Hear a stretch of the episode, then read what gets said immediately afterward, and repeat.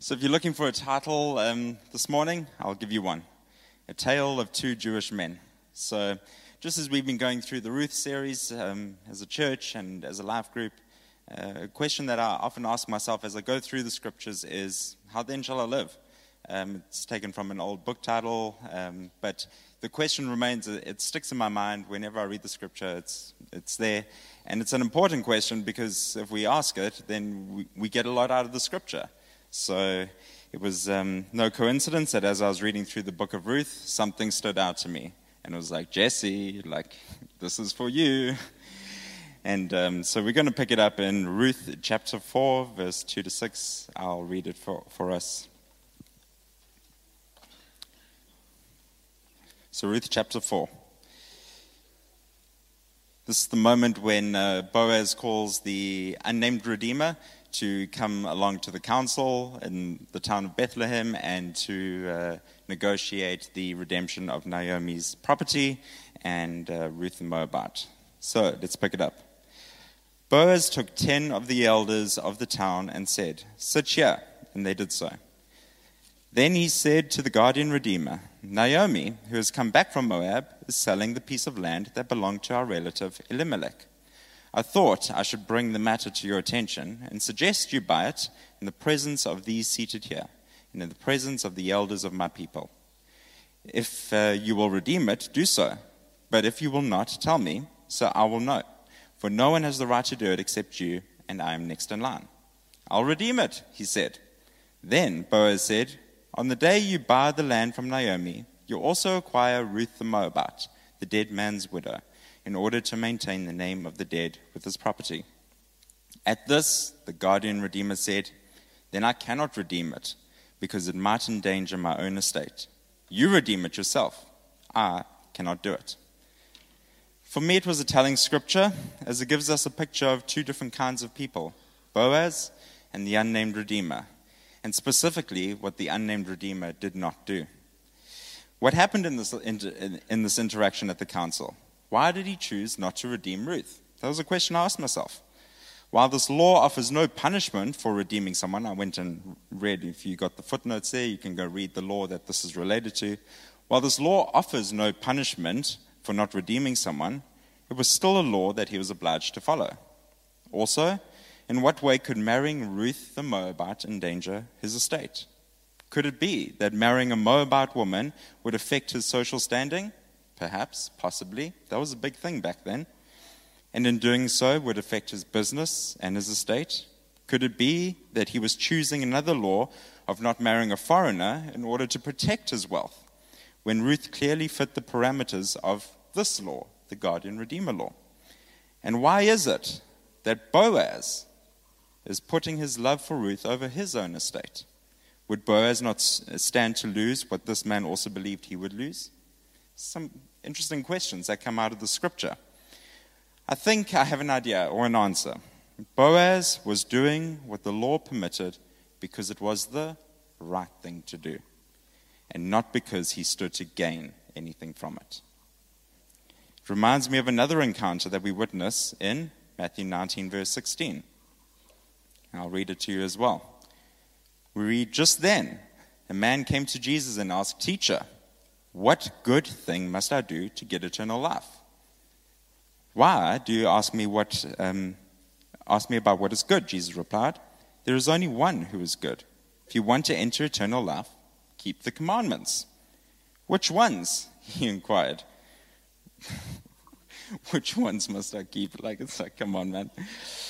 Jesus replied, You shall not murder, you shall not commit adultery, you shall not steal, you shall not give false testimony, honor your mother and father, uh, and love your neighbor as yourself. All these I have kept, the young man said. What do I still lack?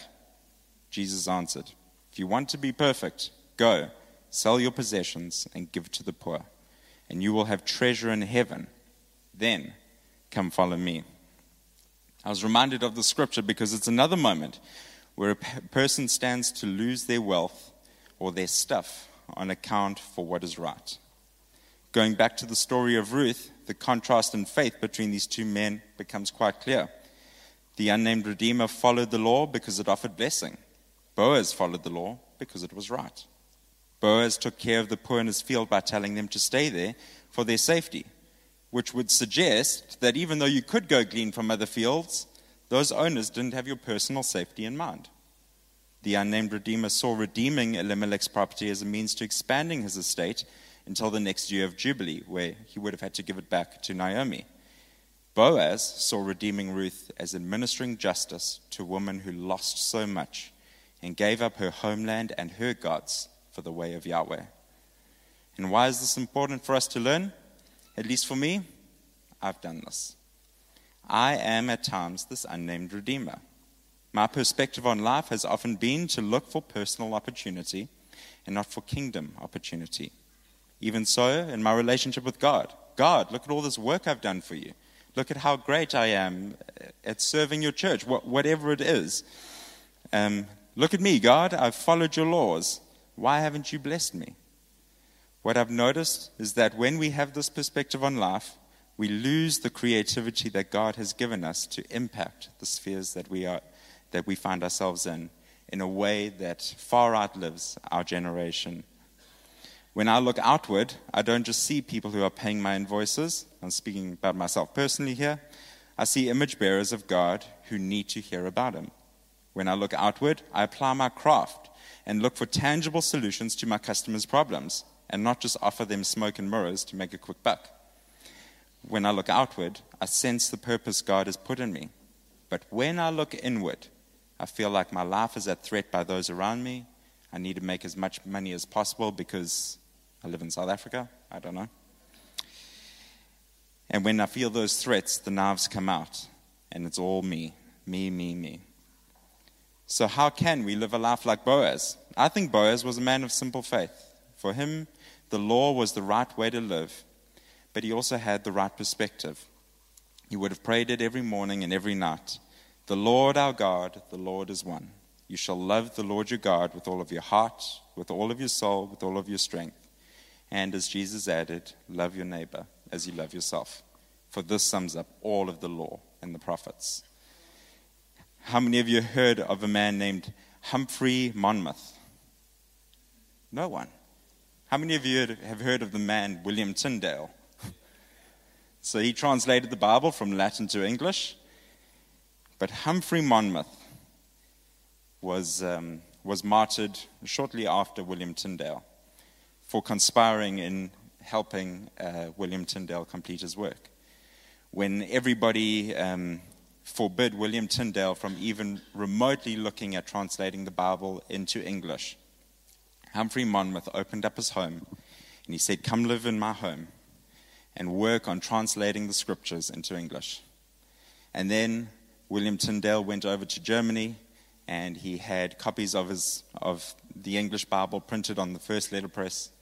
And Humphrey Monmouth's cotton business, textile business, was used to hide the copies of the English Bible in the rolls of cotton and to smuggle it into England.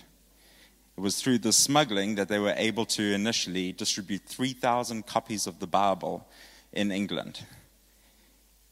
We don't hear of Humphrey Monmouth, but what is his, is his inheritance today?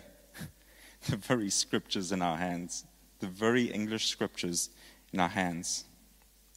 It's an inheritance that goes beyond what you can see. I highly doubt that Boaz expected his great grandson to be the king of Israel. And never mind his even greater grandson, the Messiah of the world. The story of Ruth and Boaz is the kingdom of God on display. And that as we choose to place our faith in God, it's through the very nature of his ways and through our lives that he ordains great things for the saving of the world. The life of Boaz shows us that the point of our faith isn't to follow a set of rules, but to understand the underlying principle or way of the law, and to understand uh, and to instead exceed the law by extending righteousness, which is the character embodied in the person of Christ, and justice, a correction of worldly living through the proclamation of the gospel, the redemption of people's lives, and the reformation of worldly patterns. This kind of exceeding or going beyond the law was what Jesus was trying to get across in his parables. The kingdom of God is like a Samaritan who picks up a wounded Jew and takes him and tends to him and cares for him. It's the things that aren't written in the law, but are, but are implied through the existence of the law and exercised by the fruit of the Spirit.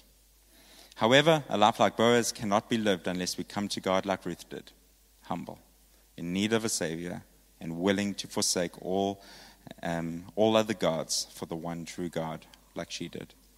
Perhaps the story of Ruth and Boaz will ignite a conviction in you to go beyond the law in your different spheres of life and to develop a creative perspective that is driven by coming to God as, as a humble foreigner in need of a Savior, forsaking all gods for the one true God but going out as righteous farmers that look for every opportunity to extend the redemption that was given to us.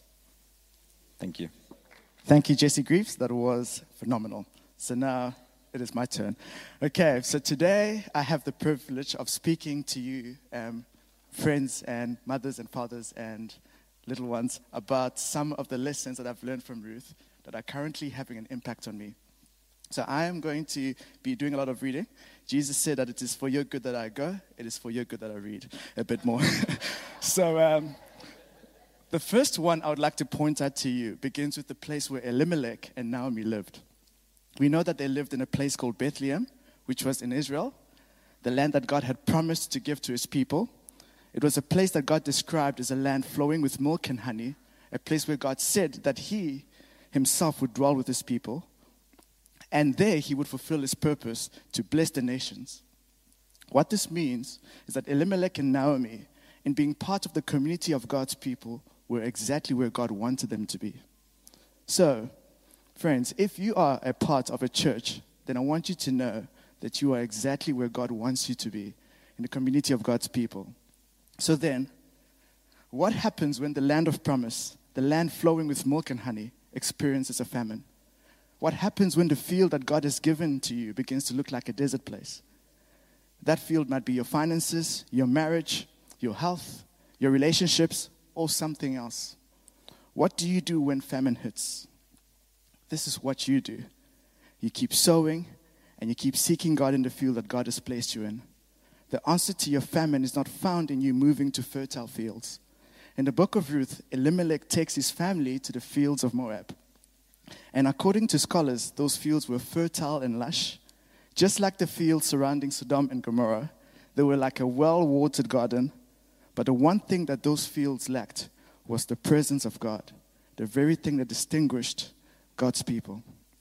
What this means is that although those fields may have filled up their fridges and improved their standard of living, but those same fields robbed Naomi of her husband and of her two sons, and those same fields left her destitute empty and bitter. This can be contrasted with the field of Boaz, where Ruth finds herself in. And in that field, she not only finds abundance of grain, but she also finds rest, security, and a family. Something that the fields of Moab took from Naomi. So the answer to your famine is not to move to a fertile land or to a fertile field. The answer to your famine is rain. And God is inviting you to ask Him for rain and to keep asking Him for rain until He sends it. Hosea 10, verses 12 says, Sow for yourself righteousness, reap steadfast love. Break up your fallow ground, for it is time to seek the Lord, that He may come and rain righteousness upon you. When the writer mentions God raining righteousness, he is speaking about God delivering his people from a famine. And this deliverance falls like water from the sky. As we all know, water is refreshing, revitalizing, and life giving. God's deliverance is refreshing, revitalizing, and life giving. In the case of God's people in Ruth, we know that rain came because when Ruth and Naomi arrived in Bethlehem, it was harvest time. However, we need to notice another detail. Harvest time is not only possible because of rain, but because people have sown. If you are experiencing financial famine, apart from asking God for rain, my question to you is Are you sowing seeds of making wise decisions? If you are experiencing relational difficulties, are you sowing seeds of kindness? If you need to repent, then begin to sow the seeds of repentance. Can you imagine how the story of Ruth would have been if Boaz, Boaz did not sow? The chances of Ruth ending up in his field would have been non existent. Another thing to note is the timing of God's visitation, the sending of rain. Just like the people back then, we do not know the day when rain will come. But what the people in those days knew was that if your ground was not ready and the seed was not in the ground by the time rain came, you would miss out on the harvest. So keep sowing and keep praying. They both go hand in hand. It is our way of us partnering with God where we do what we are called to do while we trust God to do what only He can do. The next lesson for me can be found in Ruth chapter 2, where Boaz tells Ruth to stay in his field and to gather grain there. We learn that in a day she gathers over 13 kilograms of grain, which is enough to feed her and Naomi for five days. I did the maths. Even though she gathers so much in a day, the writer notes that she continues to come back to glean, and she ends up spending four months in the field. If she gleaned the exact amount each day that she had gleaned on the first day, this alone would have enabled her to gather over a ton's worth of grain, which would have been enough to feed her and Naomi for at least 400 days. And that is just a conservative estimate. This speaks to me of the incredible generosity of Boaz, and it points to the infinite generosity of Jesus. Not only that, but it also highlights to me our responsibility to take hold of what Jesus offers to us. Jesus has brought us into his field, and he says to us, Glean. The danger with us sometimes is that we lack the passion that Ruth had to glean.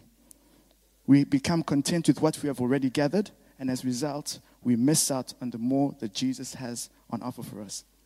Paul says in 1 Corinthians 15, verse 9 to 10, for I am the least of the apostles because I persecuted the church of God. But by the grace of God, I am what I am, and his grace towards me was not in vain. On the contrary, I worked harder than any of them, though it was not I, but the grace of God that is with me. The kindness of Boaz came to Ruth, the least among the gatherers, because she was a foreigner and a woman. When that kindness came, it did not make Ruth lazy, but it made her all the more eager to work. May we take time to ponder the immense kindness of God, and may His kindness, rather than make us lazy, stir us to love and good works. The next lesson invites us to ponder Elimelech, whose name means, My God is King. Now, in those days, parents would normally name their children in response to an event in their lives or because they were hoping for their children to live up to what their names meant. What is ironic for me is that Elimelech, whose name means my God is king, decides to move from the land where God's throne is to live in a kingdom ruled by another king. If you read the story carefully, you will notice that the writer first begins by saying that Elimelech and his family were going to sojourn in Moab, which means to live for a short time. But then it progresses to them remaining there, and then finally it ends off with them settling down. This scene highlights to me the importance of paying close attention to the decisions we make today, because today's compromise may mean destruction for us and for those who are to come. What this scene also highlights to me is that there is a sense that by Elimelech moving to Moab and eventually settling there, it is possible that he is now yielding to the rule of the king of Moab. He is no longer thinking of returning to Israel, but instead he dies in Moab. This is sad because God had rescued the people of Israel from slavery and had brought them into the promised land. They were no longer slaves, but were free to serve him. Instead of Elimelech recognizing and remembering what God had done for him and his people, he finds himself being lured to the, the fertile lands of Moab because they seem to offer him the security and provision that he is looking for. The same applies to us today. We have come to know Jesus and we have tasted of his goodness. We have been delivered from slavery to sin and we have now been transferred into his kingdom. He is now our king and we bear his name. But there is a danger that circumstances can cause our eyes to look to the deceitful, fertile lands where we were once slaves. Instead of setting our minds on things above, we begin to compromise and to yield ourselves to sin, our old master. For some of us, the f- temptation of fertile lands could come when you find yourself unsatisfied in your marriage, and adultery begins to knock on your door in the form of someone giving you the attention that you long for. Or it may come through the temptation to compromise on your convictions because you are longing to fit in and to be liked. What, what we can learn from this story is this don't give in. Don't subject yourself again to sin because it leads to death, even for a little while. Even if for a little while you find enjoyment in it, it ultimately leads to death. Finally, the best part about this story for me is that God can redeem anyone and any situation. No matter, no matter where you find yourself or how you might feel from God, um, how much, uh, no, matter how, no matter where you find yourself or how far you might feel from God, if you are breathing on planet Earth, then remember this that God can redeem you. Thank you. It is an honor to stand before you. So, jumping straight in, Peter touched on it, but imagine the story of Boaz and Ruth if Boaz had no money. It would have been cool. He'd been like, I really love you and I really want to redeem you, but I, actually, there's nothing I can do for you. It'd be a cool love story, but it would have no power. Or imagine the opposite. If Boaz had all the money in the world, all the land, but if he was indifferent and apathetic towards Ruth, be a very lame, boring story. But the power of this story is that Boaz was both good and he was able. He had the motive and he had the means. How much more Jesus? That Jesus is good and he is able. You see, he is incredibly good. It is his essence. I was telling the youth on Friday, it's not that he tries to be good, he is good. It is who he is. He is good towards us. For God so loved the world that he gave his only son. In Psalm 145, verse 7, it says, They will celebrate your abundant goodness and joyfully sing of your righteousness. The Lord is gracious and compassionate, slow to anger. He's rich in love. The Lord is good to all. He has compassion on all he has made. Psalm 136 says, Give thanks to the Lord, for he is good and his love endures forever. We know he is good. But again, if he was just good, with no power and with no authority, again, it would be a cool love story, thanks God. But if he had no authority to act, where would we be? Would that really be good? The good news is he has the power. He has all the power. He spoke this world into existence. He holds the universe in his hand. He calms storms. He changes things at the click of a finger. At the you know, at a single word of his, anything can change. He is good, and he is able. In Psalm 100, so if in the same Psalm 145, if we go a little bit back to verse 3, Great is the Lord and most worthy of praise. His greatness no one can fathom. We sang about it earlier. One generation will commend your works to another. They will tell of your mighty acts, the glorious splendor of your majesty, your wonderful works, the power of your works, your great deeds. It goes on and on about how powerful God is. The beautiful thing about that is if you go further down into verse 13, it says, The Lord is faithful to all his promises and loving towards all he has made. The Lord upholds all those who fall and lifts up all who are bowed down. Because he is both good and able, he can do that. Because he is good and able, he can be faithful to us. Because he is good and able, he can uphold us through whatever it is that we face. And why is that good news? Because it means whatever we are facing in our lives has come to us through the filter of God's goodness and God's ability and sovereignty. And I don't want to belittle whatever it is. I mean, I know there are people in this room with real, deep, dark struggles, but actually, even that thing, even that thing which beyond our comprehension has come to you through the goodness and the mighty hand of God. And so, although it doesn't make sense, by, by faith and not by sight, we cling to the fact that He is good and that He is able. And on this side of eternity, we may not feel that goodness always. It may not always feel good because this world is broken and you know what goodness is has been a little bit twisted in our mind but the beautiful thing is like francois spoke when we a, few weeks ago about uh, struggling well is actually after a little while and although that little while for you may be 80 years actually we will in eternity see goodness face to face after a little while we will know goodness in all its reality and truest form when we see jesus face to face but by His grace, we see glimpses of that now, and we can know the goodness of God in our land of living right now. One of my favorite obscure scriptures, if I can call it that, in 2 Chronicles 20, the Israelites are facing a terrible situation. There's an army coming up against them, and they, they just have no hope. But I love Jehoshaphat, he's the king, and this is what he says He says, O our God, we have no power to face this vast army that is attacking us. We do, know, we do not know what to do, but our eyes are upon you. And then it says, All the men of Judah, with their wives and children and their little ones, stood there before the Lord. And that's what we do. In the face of our struggles, in the face of the unknown, we say, God, we don't know what to do, but what we do know and what we're going to cling to is that you are good and that you are able. And so, God, I'm going to trust you in whatever this is. That is our hope. So, point number one Boaz and how much more Jesus was good and able. Point number two, and this the youth will know, they've heard this over the last three days, so I pray they know, is about identity. Is that Naomi defined herself by what she felt and not by what the truth of who God is. If we look at it, she says in Ruth, in Ruth 1, she says, Don't call me Naomi, call me, which means pleasant. Call me Mara, which means bitter, because the Almighty has made my life very bitter. You see, she lost sight of who God really was.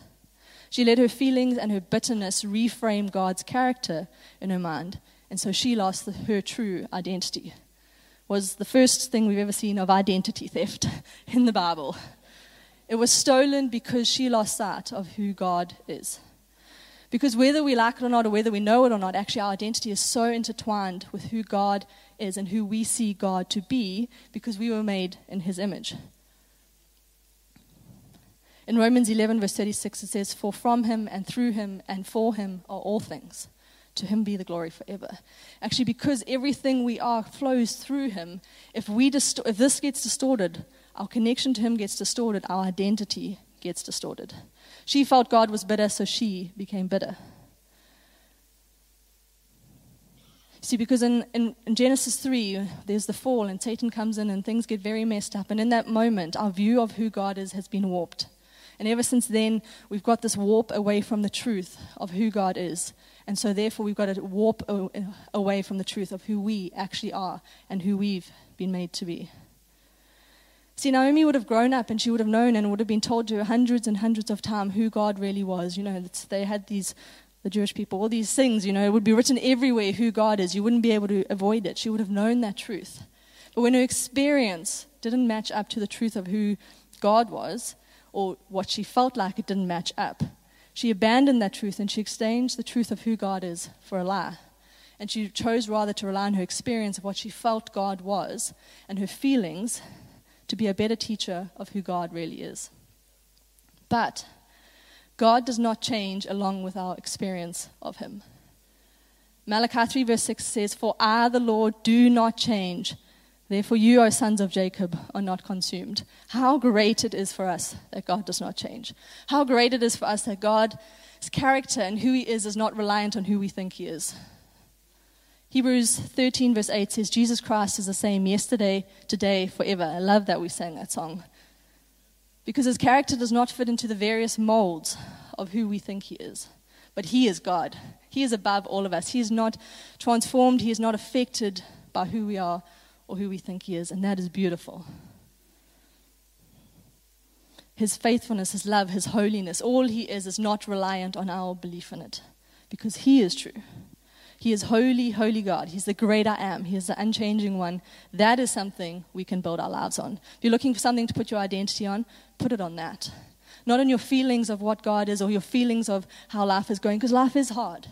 But actually, God is good, and He is unchangingly good. So we can build our lives on that. And even when it doesn't feel true, again, by faith and not by sight, we cling to who He has revealed Himself to be. On Christ, the solid rock, I stand. All other ground is sinking sand. Our feelings, our experiences are sinking sand, but God is not. And I don't have time to go through, again, ask the youth, if they can tell you some things. I don't have time to go through all the characters and attributes of who God is and what that means for us. But I thought let's start at the beginning and touch on three. Genesis 1, verse 1. In the beginning, God created. He is creator, which means that He gets to decide what happens, that we are created, that we are humble, that we are dependent on Him. But it also means that we were called to create, we were called to add, we were called to make a difference, not just to consume. We were called, as both the guys have said, to put our hands to work, because Ruth did not shy away from hard work. Actually, we were called to create along with our God. A few scriptures later, Genesis 1, verse 4. God created, and then he said, and this is good. He called something good. God is the definer of good. That means we take our cues from what is good from Him alone, Not Netflix, not TikTok, not our Facebook feeds, not the newsreel. What is good comes from what God says is good. That also means, in the converse, that what God says is not good, we don't decide, we don't get to decide that it's good because it's pleasurable to us. Actually, God gets to decide what is good. In Genesis 1, verse 26, God said, let us, let us create man in our image. He is a relational God, which means that we don't get to go at life alone. Even if you're more like me, introverted, and would rather stay at home with my dogs, we don't get to do that because God is a relational God and we are called to reflect his image. It means we link arms and we go at life together with people, advance the kingdom together, not alone. So I encourage you to take this book and start from the beginning to end, find out who God is, and there you will find out who you are. Don't frame your identity on what you think or experience or feel, but actually find Jesus and build your life on that. He is good, He is able, and He is unchanging. And from there, we can find our identity in Him.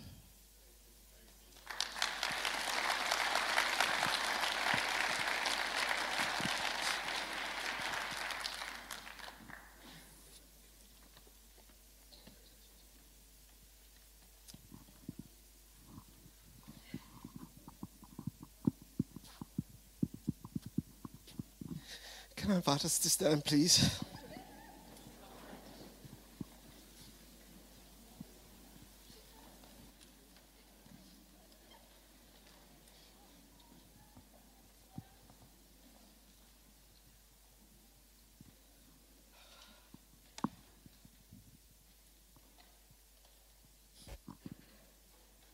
I'm not going to try and wrap all of those things together. I'll leave the Lord to do that.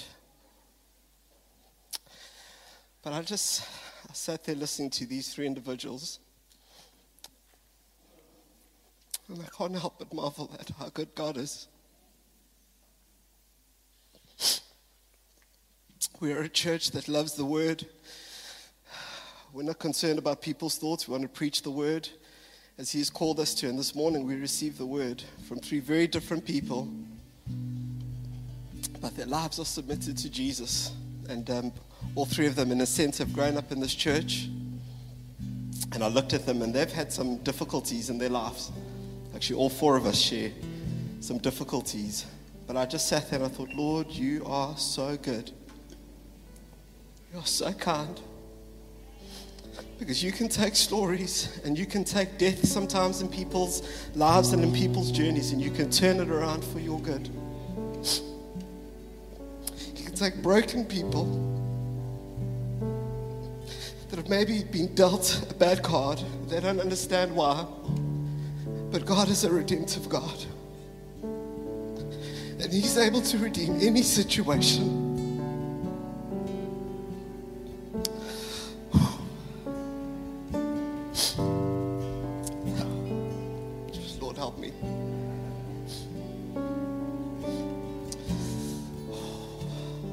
Feel like we need to respond.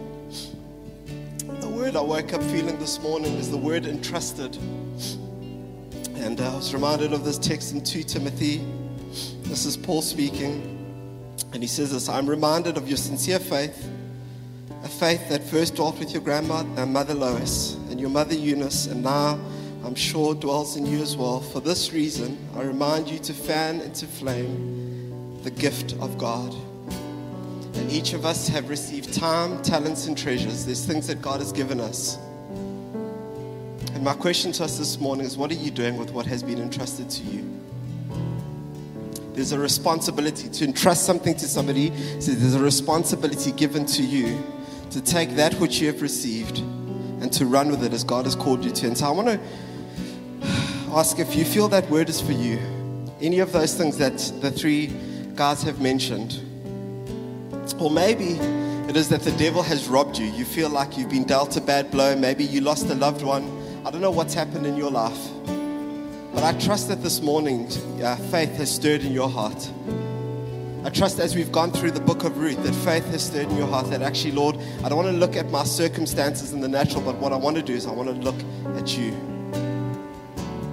And so I want to invite you forward. If you need to respond, want to invite you forward to anything that maybe these three guys have said, but I really did feel as they were coming to land that if God can use those three individuals who come from broken families, and so do I, what does He want to do with you? What is it that He's given in you in your hands? And maybe you shied away, maybe you've held and said, Lord, surely not me, surely I'm not the person. But I want to say that God has entrusted every single one of us with something. And some of us need to this morning come forward and say, Lord, I know what you've spoken. I know the prophetic words that have been over my life. I'm not living as I should be. And so I want to invite you forward. Don't be shy. I do feel that God wants to break some things over some people this morning. Maybe.